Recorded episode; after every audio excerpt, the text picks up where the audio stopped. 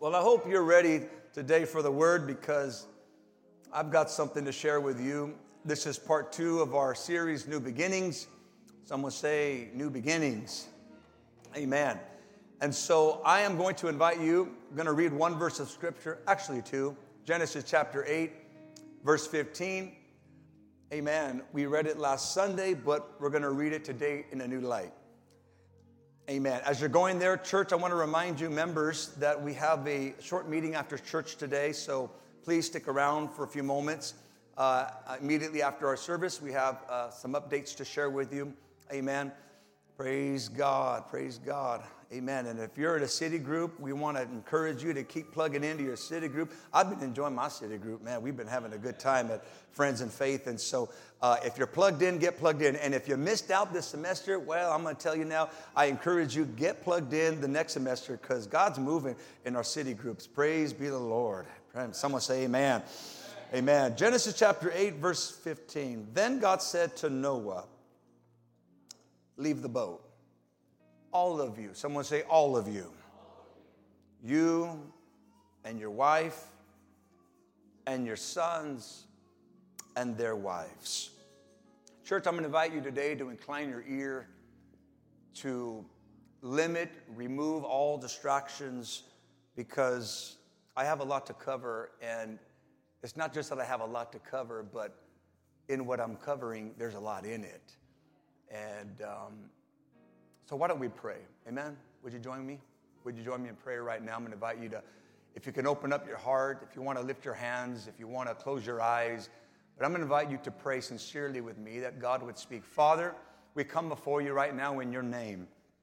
And we thank you, God, for, for you woke us up this morning and you put the breath of life in us, God. But as we have come together, Lord, for a time of worship, a time of prayer and fellowship, God, also we have come to hear your word. And I pray, Jesus, for that anointing, that sweet and precious anointing that we feel in this place, God, would also enable us divinely, God, to receive your word. Touch my lips of clay, God, so that every word that comes out of my mouth would be your word, God, and that I simply would convey to your people that which you have deposited in my spirit, Lord. I take authority right now and I bind every spirit that is contrary to the Spirit of God. I captivate it right now and I cast it out. I cast it out. Every opposing force, every human, not just demonic, but every human spirit that may try to oppose this word, I bind that also in the name of Jesus. And I give you, God, free course in this place to speak to your people, God, right now. In the name of Jesus, we give you all the honor and the glory in Jesus' name. Everyone say, Amen. You may be seated in God's presence. I'm going to speak on this thought take your family. As I stand before you today, the world as we know it is rapidly changing. The moral, cultural, and spiritual climate is shifting in unthinkable ways right before our very eyes. And I, as a believer, as a follower of Christ, as a husband, as a father, and also as a pastor, have never been more concerned about the state of the apostolic family than I am today. And I've been wrestling in my spirit all week because, on the one hand, I am carrying such a heavy burden as you can imagine. And on the other hand, I am very familiar with the spiritual and demonic resistance that I have to face whenever I address these matters. You have to understand that it's with great fear and trembling that I preach messages like these because um, I am fighting off demonic attack all week long, facing opposition because if there's one thing the devil doesn't want, is for our churches to have healthy, strong families. Somebody say amen. Because make no mistake, the one thing the devil wants to mar, to blemish, and to dismantle, it is the traditional family. Why is that? Because Satan always, from day one, has sought to pervert and to destroy and to destroy God's original design. It's been his intent that whatever God creates, Satan seeks to counterfeit it with something that is different, something that is perverted, something that is ugly, in order to cheat God out of his glory and to rob him of what belongs to him. So anything that is beautiful, how many of you believe everything God makes is beautiful? Whatever he makes is beautiful, but the devil, seeking to take glory from God, wants to, wants to mar or blemish that thing. You see, God's or, or the family was, was God's idea. Not an invention of man. God ordained it. Amen. He instituted it. And it's always been the plan of God for families to fulfill his divine purpose in the earth starting with Adam's family in the old world or pre flood, and continuing with Noah's family in the new world post flood. Whether it's pre flood or post flood, it's always been God's desire to express his purpose and kingdom in the earth through families. If you don't believe me, just read the Old Testament because the Old Testament is really a family book. It's about how God revealed himself to a patriarch named Abraham in order to develop a relationship, a covenant with him through his seed, through his family, the earth might be blessed. And that through his seed and tribes of his family, tribes is just but a big family. He gave him sons and daughters in order to express his purpose. So God's design was for the family and for the family to express his purpose and accomplish his will. But just like violence ripped Adam's family apart and dangers threatened Noah's family to bring his family down, we also must face the reality of a backwards world. And we have to do whatever it takes to bring our families, just like Noah did, into a new destiny into a new life, into the promises of God. We have to do whatever it takes. Amen. Indeed, there is a blatant, hostile, and demonic agenda to destroy the fabric of the family. But I'm not afraid of the enemy today. Whew. I said, I'm not afraid of Satan today. You know why? Because I have been empowered by the Holy Ghost. I've been strengthened by the Holy Ghost. I've been anointed by God, just like all of us today. I've been empowered by God to deliver a message of hope and help for our families. And I realize that not all of our families are here today, but I hope that everyone will tune in and catch the rebroadcast because I want every family of this church, whether you have children of your own, whether you're married, or whether you're not married or have any kids at all. Because if you plan to have a family one day, this is something we all need to hear and get into our spirits. Amen. Noah's journey to a new life was not a solitary one, not merely a personal endeavor. I know we talk a lot about my personal relationship with God, and we all ought to have a personal relationship with God. That's where it starts. But his journey was a family affair. After surviving the flood, landing on dry ground, God called Noah to take his family. He said, Leave the boat, all of you. Get your wife, get your sons, and get their wives, get everybody, get the whole family, and step into a new beginning, filled with new possibilities and new promises. The Lord essentially told Noah, He said, Noah, you need to move as a unit. Get your family, get your spouse, get your kids, get everybody together, get their wives, get your daughters in law. Amen. Because the mission is not accomplished unless your whole family goes with you. Noah, I didn't call you just so you can take a solitary journey and experience these things just as a man. Noah, I, it, it, it's failure if your whole family doesn't come with you. It, it's, it's not enough for just you, or just you and your wife, or just you and part of your family. No, I need everybody to go with you. And the mission is not accomplished for us, church, unless our whole families are with us. And that ought to be our prayer. That ought to be the focus of our lives. God is those that you have entrusted in my care or the family that I am a part of, Lord. I'm doing everything within my power, everything that I have, everything that I can do, Lord, to ensure that we all enter the ark. And then when you call us to new things, we all move together as a unit. This grips my heart because it says something profound about the way God views the family, about the purposes of God. It says something about how God views creation and how He views fathers and mothers and children and how He calls heads of household to take up their rightful place and lead their homes in perilous times.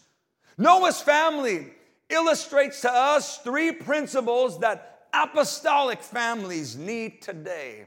And I want to, for a few moments, talk about what these are. Number one is faith. Can everyone say faith? Come on, let's say that again. Let's say faith. Every member of Noah's family was a willing participant in this journey. I don't read anywhere that he had to force them in, huh? threaten them to get in the ark. I don't read anywhere that Noah had to use manipulation or any other kind of tactic, technique to get his family there. Especially when you factor in that these were grown ups making grown up decisions. It wasn't like they were all minors, little kids that you could just tell them, you know, don't worry about where we're going, just get in the car. These are grown adults with grown adult questions like, you know, what, what is this? what are we doing? These are these were grown up decisions. And Noah didn't threaten them to follow him. He didn't force them in. He didn't force them out after the flood. They entered the ark and followed on their own volition. It was a free will choice. But the question is how does that work exactly? How do you convince a group of grown adults to take this crazy journey with you into the unknown? How does that work? How did three adult men and their wives with the freedom to do whatever that they wanted, choose the path of their father. How does that happen? The answer because Noah built his family's faith long before he built his family's ark. You can't expect your family to enter an ark to go where you go to go where you want to go if you haven't first instilled in them the idea that entering this ark is indeed an act of faith. Noah preached righteousness for about 120 years. Man. And he only had like one message get right or get left. huh? He had one series. 120 years. Now, now, he preached for all those years, 120 years. Let me ask you this question Who do you think was sitting on the front row? His sons were. And since no one else was paying attention to what his dad was speaking, nobody else came to his services. So, who was he reaching? He was reaching his family. And you know what? He won them. Amen. He won them. Primarily, the people that we need to win most to the Lord are those within our own household. Come on, somebody.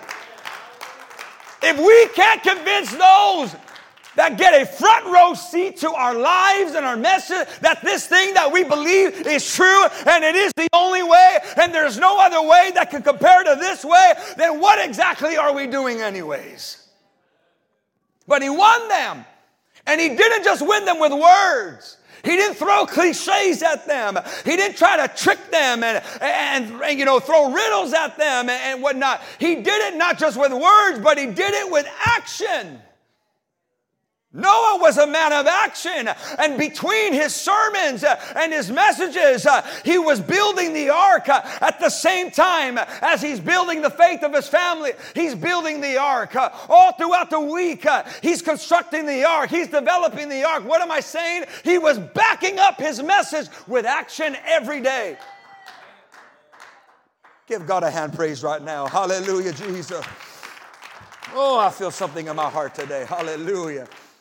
You see, the key to establishing faith in your family is to preach and practice Christ's message faithfully and consistently, clearly and convincingly. Amen. How many of you believe this to be true?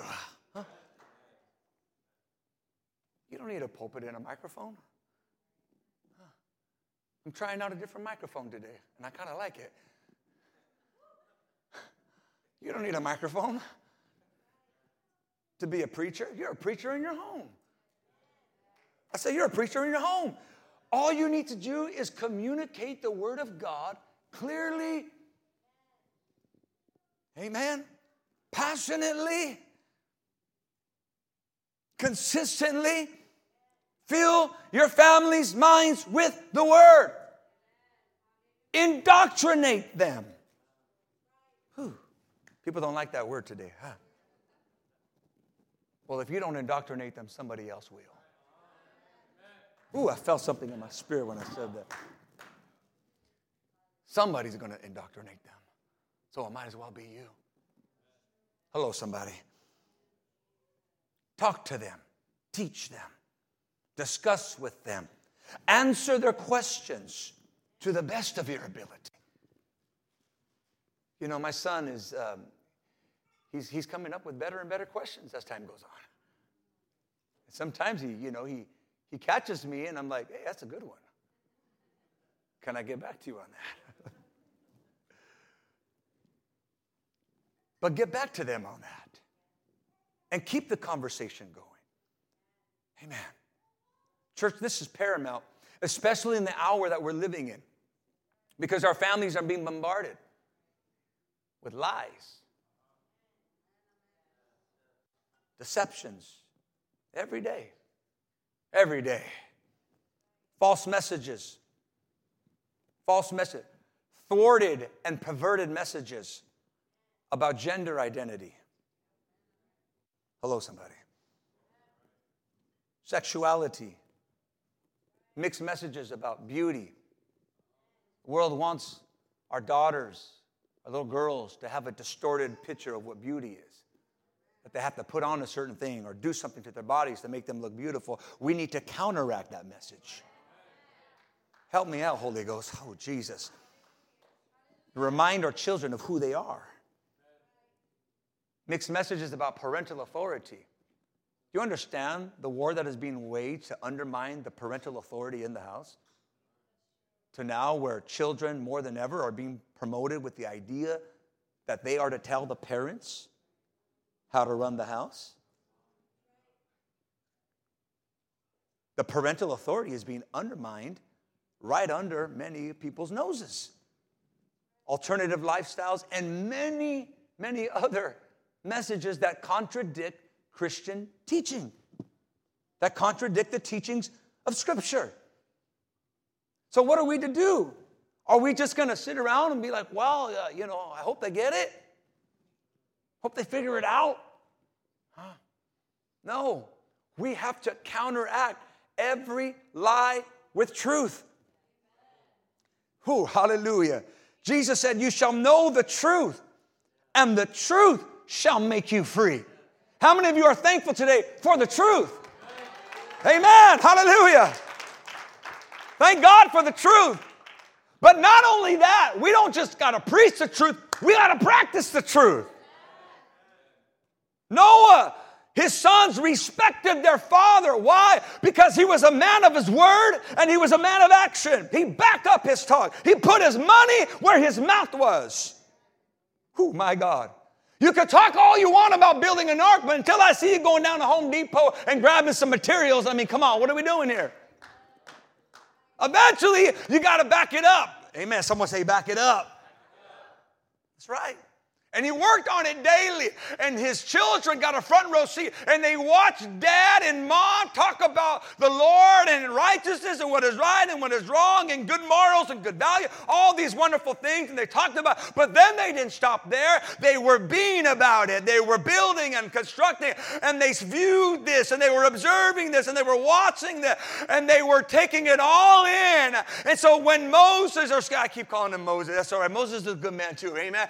But when Noah Noah, hallelujah, when Noah got into the ark, he said, Come on, kid. He didn't have to pull them by the ear, he didn't have to, you know, drug them and all that. They were convinced because they saw the testimony of their father and they went with them. Hey, we got to back up our talk so that when the time comes to enter the ark, our families will go with us. Come on, give God a hand praise today.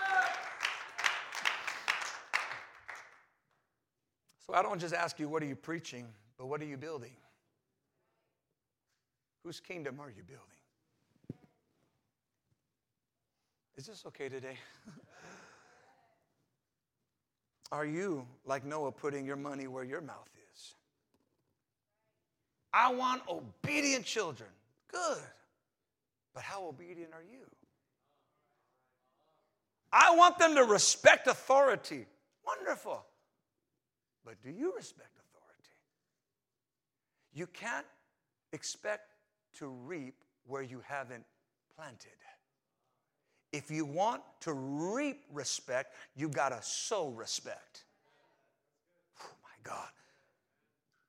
And we can apply this to a variety of areas in life. But many times we are asking things out of our spouse. Well, I want my, I need my wife to submit. The Bible says submit to your husband. Praise God. But it also says to submit to those that are above you. Let me tell you how to unlock authority in your home. This goes for all the heads of households, especially the men and the husbands. Unlocking authority in your house. If you want to have authority, get under authority. That's the way God works.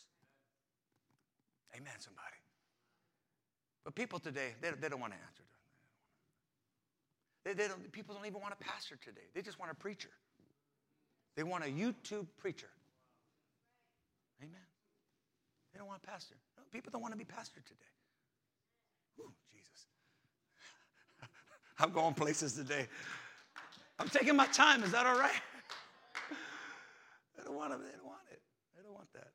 Like, come on, man. That's old. Uh, you know, that's that's archaic. But, but but if you've ever needed a pastor, you need one now. If you've ever needed that kind of covering in your life, it, it's, it's now. Praise God. So we need faith. I'm talking about faith. Someone say faith. This is how we establish greater faith in our families. The second concept that we see is unity. Everyone say unity. I don't know how Noah's family would have ever succeeded in their journey if they were not united. It's quite remarkable when you think about it. I mean, when you really stop to think about it, it is amazing. It's remarkable how this family came together. They had to be of the same mind, of the same spirit, huh? To persevere all those months in the boat, they had to be united. They had to lean on each other. Amen. And believe in the mission that they were on as a family. If your family is going to survive this perilous hour that we're living in, it's got to be united. And if there's anything the devil wants to do, is to divide, drive a wedge in the family between fathers and their sons and daughters, and, and husbands and their wives, and children with their parents. He wants to divide the family because if he can divide it, he can conquer it. They were of the same mind.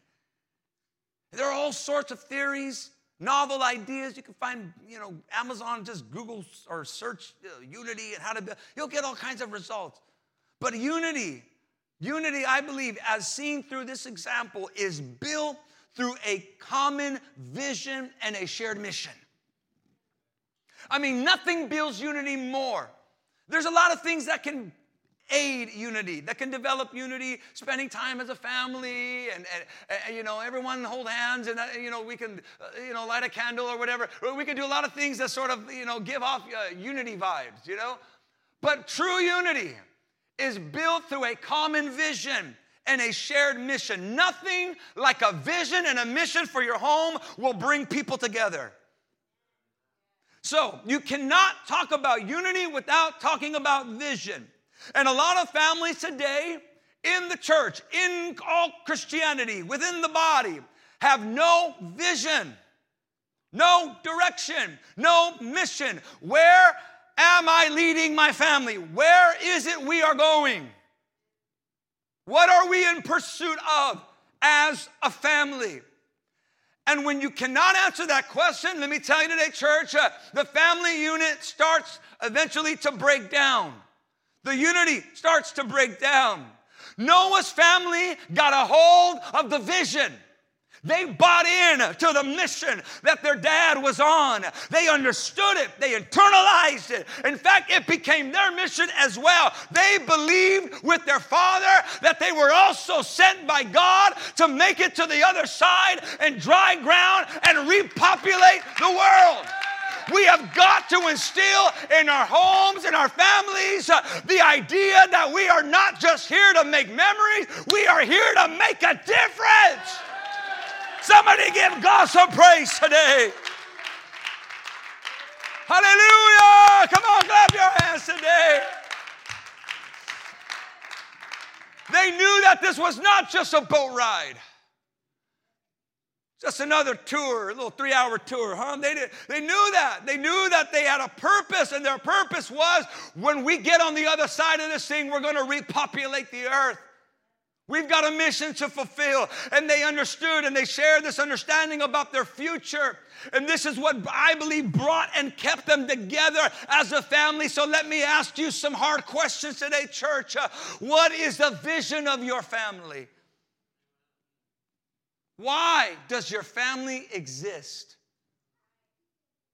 What purpose does God have for it? These are big questions but important ones. And have you communicated to your spouse, your children, your mission as a family? I realize that today we've got a mixed crowd. I know that some of you have yet to start your family. We've got, you know, some married folks, some pre-married folks and all that. But even the pre-married folks, you need to get this too. You know, the problem is, is that people start paying, the people, they don't start paying attention to this stuff until it's too late them got married, started their family, and, and then they're wondering why, you know, you're trying to build the plane while it's in air. trying to build the ark while the water's already here. And it's hard to do that. So, young people, ah, amen. You need this too. Are you using vision? This is a good question. Man, I really like this one. Are you using vision affirming language, vision affirming words in your home? Like, is it a topic of conversation that gives your family a sense of purpose and destiny? Son, you don't just go to school to get an education, that's part of it, but you're also there to be a light.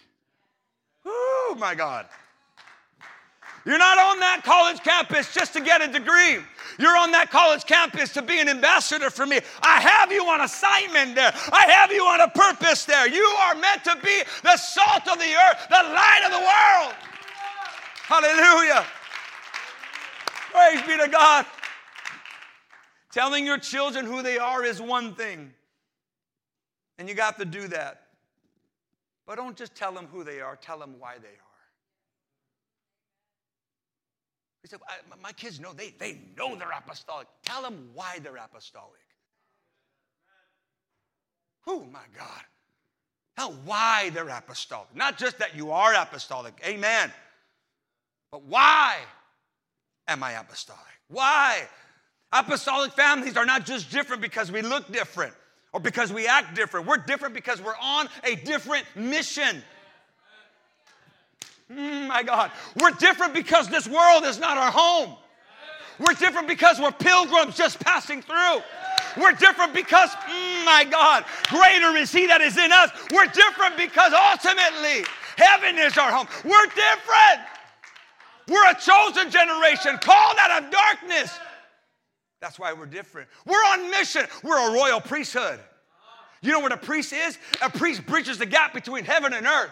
A priest represents the needs of the people to God. We are a holy priesthood. We're a priest, a royal priesthood. What does that mean? That we've been sent as priests into the earth to bring people to God.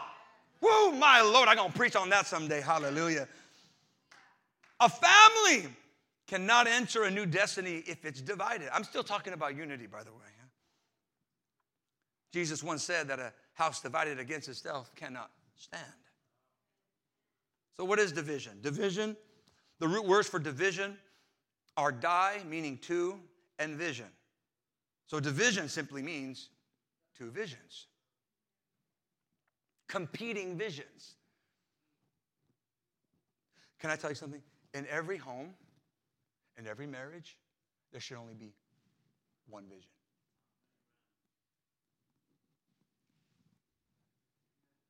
And when there's more than one vision, when there's two or more, when there's competing vision, there's going to be conflict. It's going to be discord. There's going to be a lot of things that can drive families apart. So the prayer ought to be, perhaps for someone today, God, unify our vision. Oh, Jesus. One vision. One vision. Division or disunity, home in a home occurs when there is more than one vision or when the vision is not clear. There should only be one vision in the home, not multiple, just one. And this is what unites us. And the clearer the vision, the more united the family. Amen, somebody. Because we're not just doing life together, now we're doing ministry together. There's no greater joy or purpose I have as a father than not just to raise good kids, have a good, healthy home, but so that my children grow up not despising the things of God, but accompany me in serving God together. Serving the Lord as a family. Amen. That should be the desire of our hearts. Changing the world together. Someone say together. Doing ministry together. Say together. Helping people. Expanding the kingdom. Making a difference. Worshiping. Praying this is God's heart and desire for the church is that we as families would do things together. And when we do things together as families, we can come together as a church. And oh my, watch out, devil, because when you've got united families and a united church, there is no devil in hell that can stop a church like that. Woo, my God, hallelujah. So we're moving in the same direction as a family. You see, I don't just want to bring my kids to church. I want my kids to be the church. Let me tell you something don't just raise church kids, raise kingdom kids. I'm talking to the parents here, future parents, you know. Don't just raise church kids because you can bring your children to church, and, and some have a hard time even doing that. You can bring them to church, but do they take church with them? Or are they just checking in? Is this still all right? You can, you can be at church and not connected to what's happening in the kingdom, to the mission. Praise be to God. This doesn't mean that you said, well, does unity mean that we, we, we agree on everything? No, unity doesn't mean that you're always going to agree on everything as a family. You know, if you figure out how to do that, man, you have really solved the puzzle. But you're going to have disagreements from time to time. That's life. Huh? That's life. We can't even agree on what restaurant we want to go after church on Sunday sometimes, you know? It's like, I want burgers, you want tacos. It's like, where can I get a taco and a burger together? I mean, that's just life. Trivial things, that's fine, right? Uh, little things, but but not when it comes to the things that matter the most.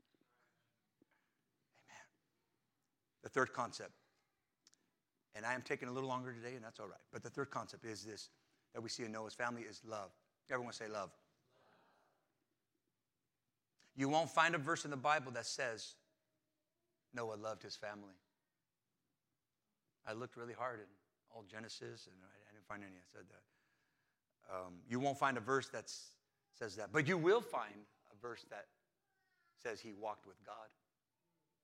And you know, I don't know anybody who truly walks with God who doesn't also walk in love. Because God is love. So it, there's no verse that says, you know, that he, he was a loving man, but he was a godly man. So if he was a godly man, he had to have been a loving man. Moreover, you won't find any personal love notes in the Bible from Noah to his wife or children. Hmm. No, no, no, no cards, no letters to them. But, and those things are good. Those, I'm not saying those things are bad. Wonderful. But what you will find is love's most powerful expressions. You will find a father doing everything he can to bring his family into a new destiny. Love is more than an emotion.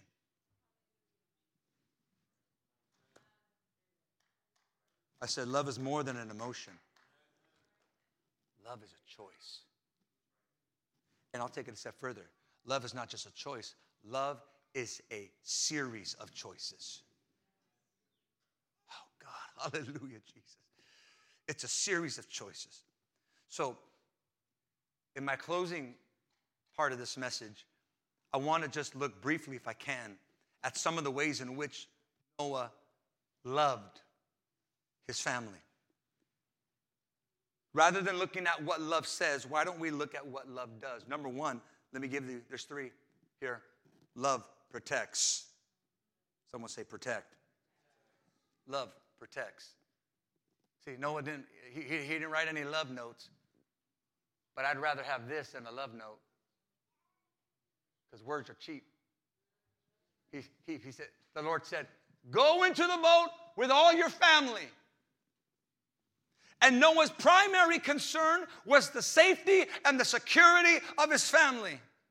And, me, and he made sure it was his, it was his main prayer, his sole prayer, I think, that his family all got into the ark. That's what love looks like in an apostolic home. It is sheltering and protecting our family from the dangers that lurk in this society.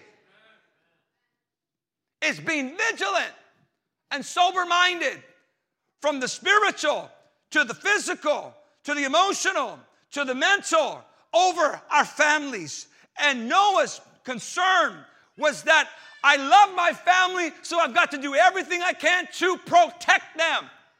Because this world wants to do nothing but rip their lives apart.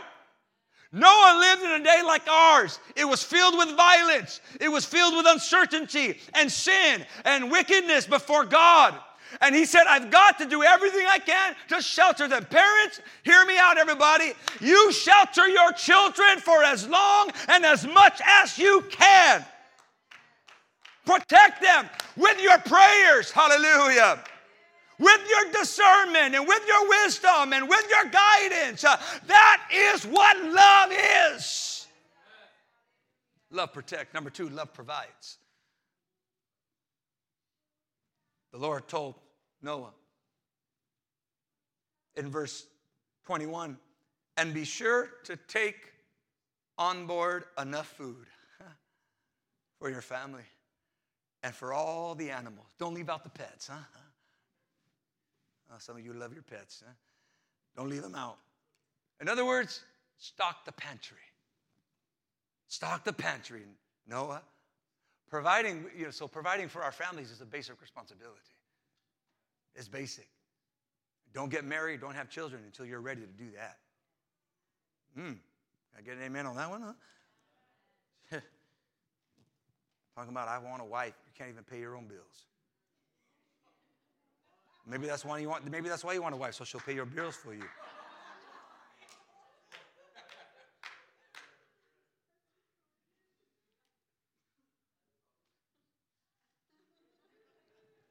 So you can use her credit score. Oh man, I better get out of that one. Build up your credit, you know? Paul said. Paul said this in 1 Timothy 5 8. But if anyone does not provide for his own, and especially for those of his household, his own family, he has denied the faith and is worse than an infidel or an unbeliever.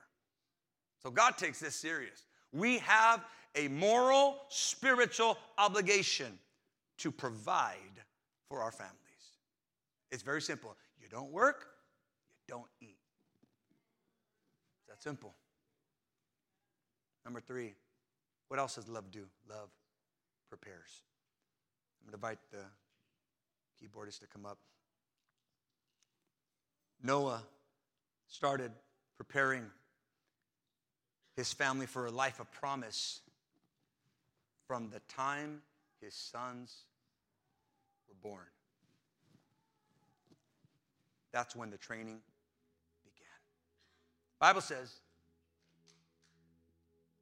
Noah was the father of three sons Shem, Ham, and Japheth. Now, if you'd like, you can do a study on these names, find out how, out of all the major people groups of the world, starting with Shem, we get the Semitic lineage, like the Jews, the Israelis. Um, you could do a, a very thoughtful study on that. So they were all filled with promise and potential. But as you know, oftentimes names in the Bible carry significant meaning. They carry um, symbolism. And that's the case here with Noah. He starts preparing them the moment they're born by naming each of his sons a name that carried with it something that would be useful for them in their future. The name Shem means fame. Fame. it carries the idea of not just being famous, but of, but of reputation, of a good name, of glory. Ham means warmth. The name just sounds good. Warmth brings warmth, huh? Japheth means expansion. Out of Japheth, there would be great increase and expansion all over the world. And so when Noah's sons are born, each of them, he prepares them before they even learn how to talk, brother. Before they could crawl, before they could walk, he gives them a sense of purpose. Say, so you're not just anybody, you're God's child. Amen. How is preparation an act of love? Because love sees beyond the present. I show my family love, not just by telling them I love them, squeezing them tight. I show my family I love them by pointing them in the right direction, by preparing them for a life with God, by the legacy that I pass on, the spiritual inheritance that I give on to them, that I leave them. That's what love is. No wonder Jesus told his disciples, I go to prepare a place for you. That's what love is. That's what love is. I feel the Spirit of God in this place today. And I want to pray this afternoon. I want to pray over all of you, but those who feel like maybe this message was dialed up just for you as a father, as a mother, as a spouse. I just have a burden in my heart today. I'm claiming victory for the families of this church. Oh God. I'm claiming victory. Oh, I feel the Holy Ghost. But here's the thing, church. Here's the thing as I'm getting tired, I'm getting tired of fighting for families who don't want to fight for themselves. I'm getting tired of fighting for people who are not going to fight for themselves. I'm tired of praying for people's children who are not fighting for their own children. Um, that, that, that wears me out more than anything else. People today are coming up with so many different excuses, so many different reasons, so many different things. And, and listen, I'm not giving up on you, but I've, I've got to encourage you. I've got to tell you the truth today that it's our time to step up. It's getting late, church. It's getting late. Read the signs. Wake up. Open your eyes in this hour. Open your eyes in this hour. Read it. The writing is on the wall. Jesus is coming soon. And we don't have time to play games. We don't have time to fiddle faddle with God and to play games with our church schedules and play games with this and with that. If ever there's been a time to love our families and to get them to where they need to be in God and to, my Lord, take them into the promises of God, that time is now. That time is now. Oh, God, give your church what it needs, Lord. Baptize us today, Lord, with the burden. Baptize us with Holy Ghost fire, Lord. I, pray, Lord, that boldness would rise up. I pray that courage would rise up. I pray that faith would rise up. I pray that the people of God would rise up. I pray, Lord, that husbands would grab their wives and their children, fathers and mothers, even if it's just a single parent home, whatever the case might be, but that we would get our families together and start looking at what are we going to do as a family to serve God together. Oh, my Lord.